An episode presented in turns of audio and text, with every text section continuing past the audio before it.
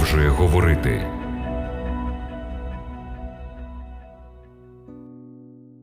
Дорогі радіослухачі, вітаю вас! Я щиро радий нашій зустрічі в програмі Біблія продовжує говорити на хвилях Радіо Голос Надії. Темою нашого дослідження сьогодні буде шоста заповідь із закону Божого. 6 серпня 1945 року над Хіросімою, Японія, командир екіпажу, полковник Пол Тібец, вів літак Бі 29 який був названий Енола Гай. Цей літак ніс єдину атомну бомбу, яку назвали звали Малюк. Бомбардувальник майор Томас Фербек скинув малюка, який вибухнув. За кілька секунд Хіросіма була майже стерта з лиця землі. Тібец написав про цю подію в номері газети Newsweek, що вийшла 24 липня 1995 року. Наступне яскраве світло наповнило літак. Ми озирнулися на Хіросіму. Місто було покрите жахливою хмарою, яка кипіла, набуваючи форму гриба. Ніхто в літаку не вимовив ні слова, поки Роберт Левіс, другий пілот, не поплескав по плечу Тібетса і закричав: Подивіться, подивіться туди. Тоді Левіс вийшов ненадовго і записав у журнал: Господи. Що ми наробили? Вважається, що наслідком завдання, виконаного бомбардувальником Елона Гай і Малюком, стала смерть більше 140 тисяч людей. У 1946 році Пол Тібец був призначений технічним консультантом на час атомних випробувань, які проходили на острові Бікіні в Тихому океані. Випробування успішно завершилися в листопаді того ж року. Щоб відзначити успіх команди, яка брала участь у випробуваннях, для них організували вечірку з солодощами та морозивом. У Вашингтон Пост була опублікована фотографія двох морських адміралів Сполучених Штатів Америки, яких зненацька сфотографували в той момент, коли вони різали торт морозиво у формі атомного гриба. Адмірали, здавалося, жартували щодо торта. Дружина одного з них також брала участь у вечірці і була присутня, коли різали торт. На ній капелюх теж був форми атомного гриба. Реакція на цю фотографію була миттєвою і в переважній більшості негативною. Пастор уняцької церкви з Вашингтона Паулс Девіс одразу ж відреагував на цю фотографію після своєї проповіді. Він сказав, що було б. Якби люди з Хіросіми і Нагасакі знали, що американці роблять торти з ангельської їжі в жахливій формі диявольського предмета, який приніс миттєву смерть тисячам їхніх друзів, і повільну та жахливу смерть іншим тисячам з них. Це саме мерзенне і огидне діло, яке я бачив за останні роки. Газети на всіх континентах, крім Антарктики, опублікували заяву Девіса. Фотографія і коментарі Девіса торкнулися свідомості американців. Хоча диспути з приводу невиправданності і недоцільності скидання бомби тривали, американці зійшлися в одній думці: смерть 140 тисяч японців, чоловіків, жінок, дітей була зовсім недоречною. як ніби кожному американцеві задали запитання, яке записав Роберт Левіс у своєму журналі: Господи, що ми наробили? Мислителі світу згодні з тим, що життя людини священне, смерть ніколи не викликає приємних почуттів. Шоста заповідь із десятислівного Божого закону коротко виражає це не вбивай. Під час нашого проживання в Каліфорнії якось я летів з Сакраменто до Нью-Йорка. В літаку поруч зі мною сидів чоловік, який явно мав потребу в тому, щоб з ним хтось поспілкувався. Дізнавшись, що я пастор, він розповів мені про жахливий тягар провини, яку він носить уже багато років. Військовий моряк він відслужив два терміни у В'єтнамі. За той час він убив десятки людей з ворожого табору. Він точно не міг згадати скільки, але тоді вбивство людини стало для нього звичайною справою. Це був його спосіб життя на тій жахливій війні. Гаррі, так звали цього чоловіка, сказав мені: Я знаю, що потраплю в пекло. Я порушив шосту заповідь стільки разів що не можу навіть і порахувати. Знаю, що Бог ніколи не допустить, щоб така людина, яка потрапила в небо після всього, що я зробив. Я сказав йому у святому писанні ми бачимо люблячого Бога, готового прощати будь-якого грішника, незалежно від тяжкості або кількості вчинених ним гріхів. Я процитував йому біблійний текст з першого послання апостола Івана, першого розділу. Коли ми свої гріхи визнаємо, то він вірний та праведний, щоб гріхи нам простити та очистити від неправди всілякої. В завершенні нашої розмови я сказав йому: благодать Божа досить сильна, щоби пробачити тебе і взяти на небо. Йому на силу вірилося, але він сказав, що знайшов розраду в моїх словах. Поки він роздумував над сказаним, я подивився на його обличчя. Хоча я не вмію читати думки, але був переконаний, що Гаррі подумки ще бачив безіменні особи тих, кого вбивав, їх образи ще переслідували його. Що хотілося б мені підкреслити.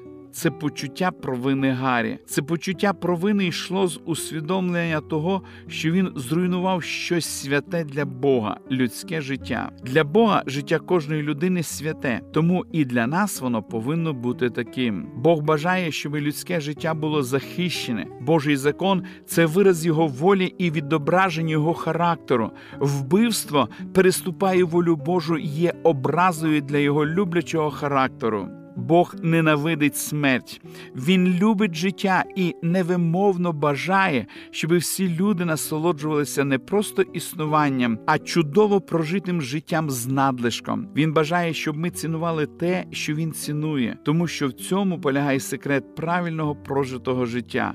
У цьому секрет щастя. Хто із нас не бажав би того, чого бажає Бог для нас? Ми віримо в перевагу закону. Закон заявляє, що людське життя має бути захищене. Кожне цивілізоване суспільство видає і застосовує в життя закони, призначені попередити невиправдане знищення життя. Ми всі згодні, що ті, хто вчиняють злочини, повинні стати перед правосуддям. Життя священне. Для мене ясно, що ця ідея належить тільки Богові. Він помістив в розумах і серцях людей переконання, що життя є священним. Чому життя священне для Бога? В першому розділі книги буття, в 27-му вірші написано: І Бог на свій образ людину створив, на образ Божий її він створив, як чоловіка та жінку створив їх. Бог створив людину за своїм образом. Це означає, що Бог створив нас схожими на нього. Він відобразив у нас свій образ, і це робить людину цінною.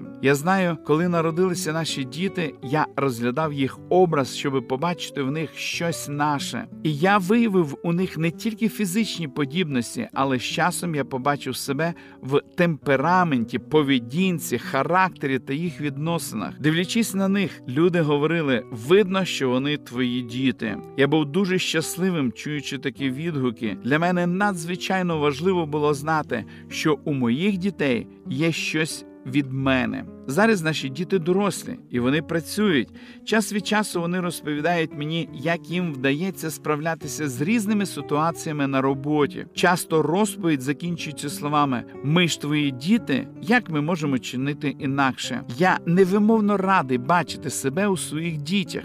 Думаю, що це допомагає мені любити і цінувати їх більше. Я хочу захищати їх. Я багато готовий зробити для них. Чому це не було б вірним і по відношенню до нашого Творця? Бог створив нас на свій образ і подобу, щоб ми були схожі на нього і поступали так, як він. Бачачи в нас свої риси, він любить нас і радіє, бажаючи захистити нас від усякого зла. Тому він дав нам заповідь, яка захищає життя та робить його святим. Бо говорить нам, що безглузне знищення людського життя знищує його образ і тому неприпустиме. Бог вважає будь-яке насильство проти людини, створеної за його подобою, насильством проти нього самого. Ми повинні дбайливо ставитися до всіх людських істот, тому що кожна людина носить образ Божий. Перебуваючи на землі, Ісус пішов навіть далі в цих роздумах. Він сказав: Ви чули, що було стародавнім наказане: не вбивай, а хто вб'є, підпадає судові. А я вам кажу, що кожен, Хто гнівається на брата свого, підпадає вже судові. А хто скаже на брата свого рака, підпадає Верховному судові. А хто скаже дурний, підпадає гієні огняній. Ісус говорить не тільки про нашу зовнішню поведінку, але і про наші наміри і стосунки. Недостатньо утримуватися від вбивства, але необхідно контролювати гнів і ненависть. Я повинен контролювати слова, які вимовляю, виявляючи повагу до інших людей. Якщо життя є священним, значить його треба поважати. У перекладі на українську мову слово рак означає щось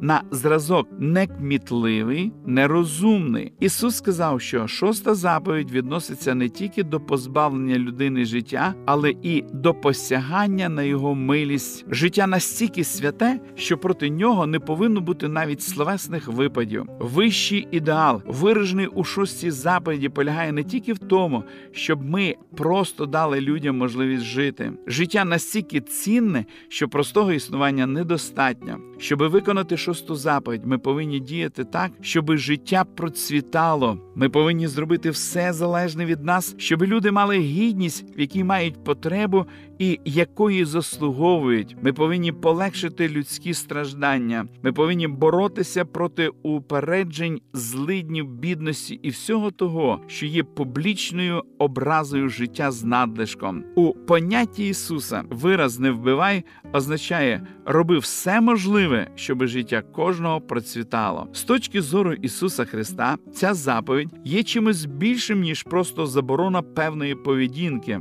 З точки зору Ісуса, єдиний закон, який має значення, це закон любові. Ми повинні любити ворогів, благословляти тих, хто проклинає нас, молитися за тих, хто переслідує та ображає нас, допомагати тим, хто має потребу. І іти другу милю з тими, хто просить пройти одну. Люди носять образ Божий, і тому життя кожної людської істоти святе. Якщо ми бажаємо ставитися належним чином до того, що є святим, ми проявимо непідробну глибоку повагу до життя, будемо піклуватися про нього будь-якою ціною і ставитися до нього доброзичливо. Ісус говорить нам, що шоста заповідь спонукує нас прийняти рішення замінити гнів, ненависть, насильство і помсту на любов. Кожне життя є священним, тому що носить образ Божий і містить печать божества. Поважаючи людське життя, ми поважаємо Бога. Не вбивай, так говорить шоста заповідь. Друзі, прислухайтеся до закону Божої любові. Ми продовжимо дослідження святого Писання в наших подальших передачах.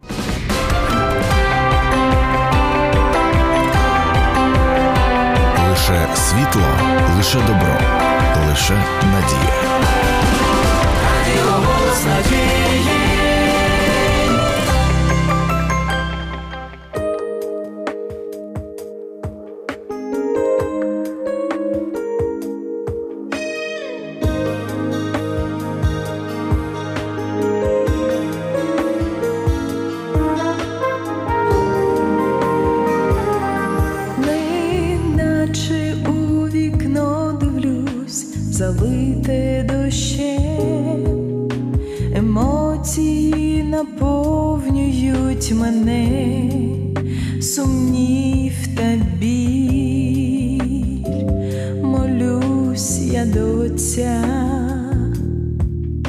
В твоїх руках моє життя, де не в змозі я заглянути вперед.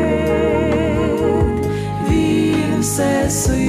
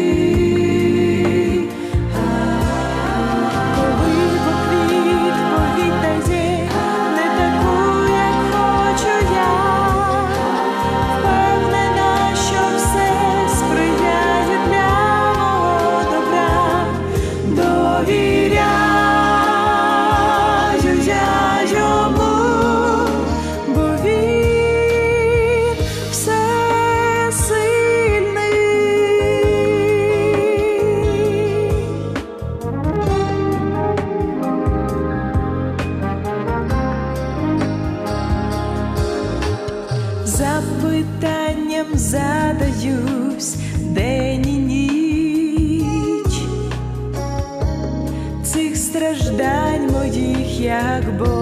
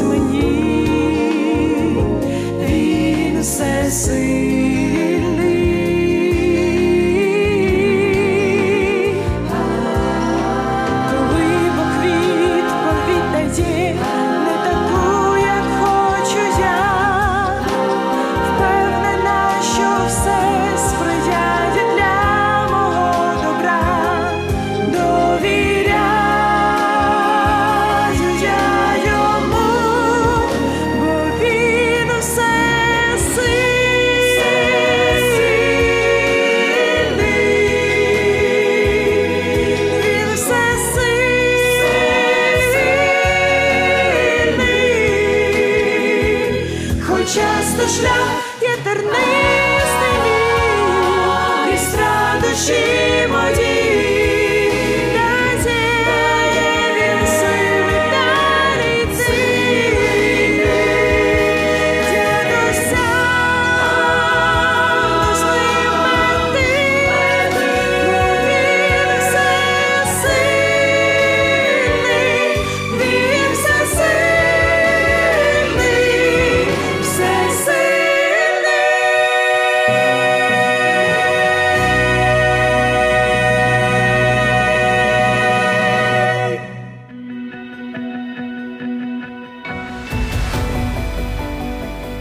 більше інформації щодо вивчення Біблії ви можете отримати за номером телефону гарячої лінії 0800 30 20 20. А я прощаюсь з вами до наступної зустрічі.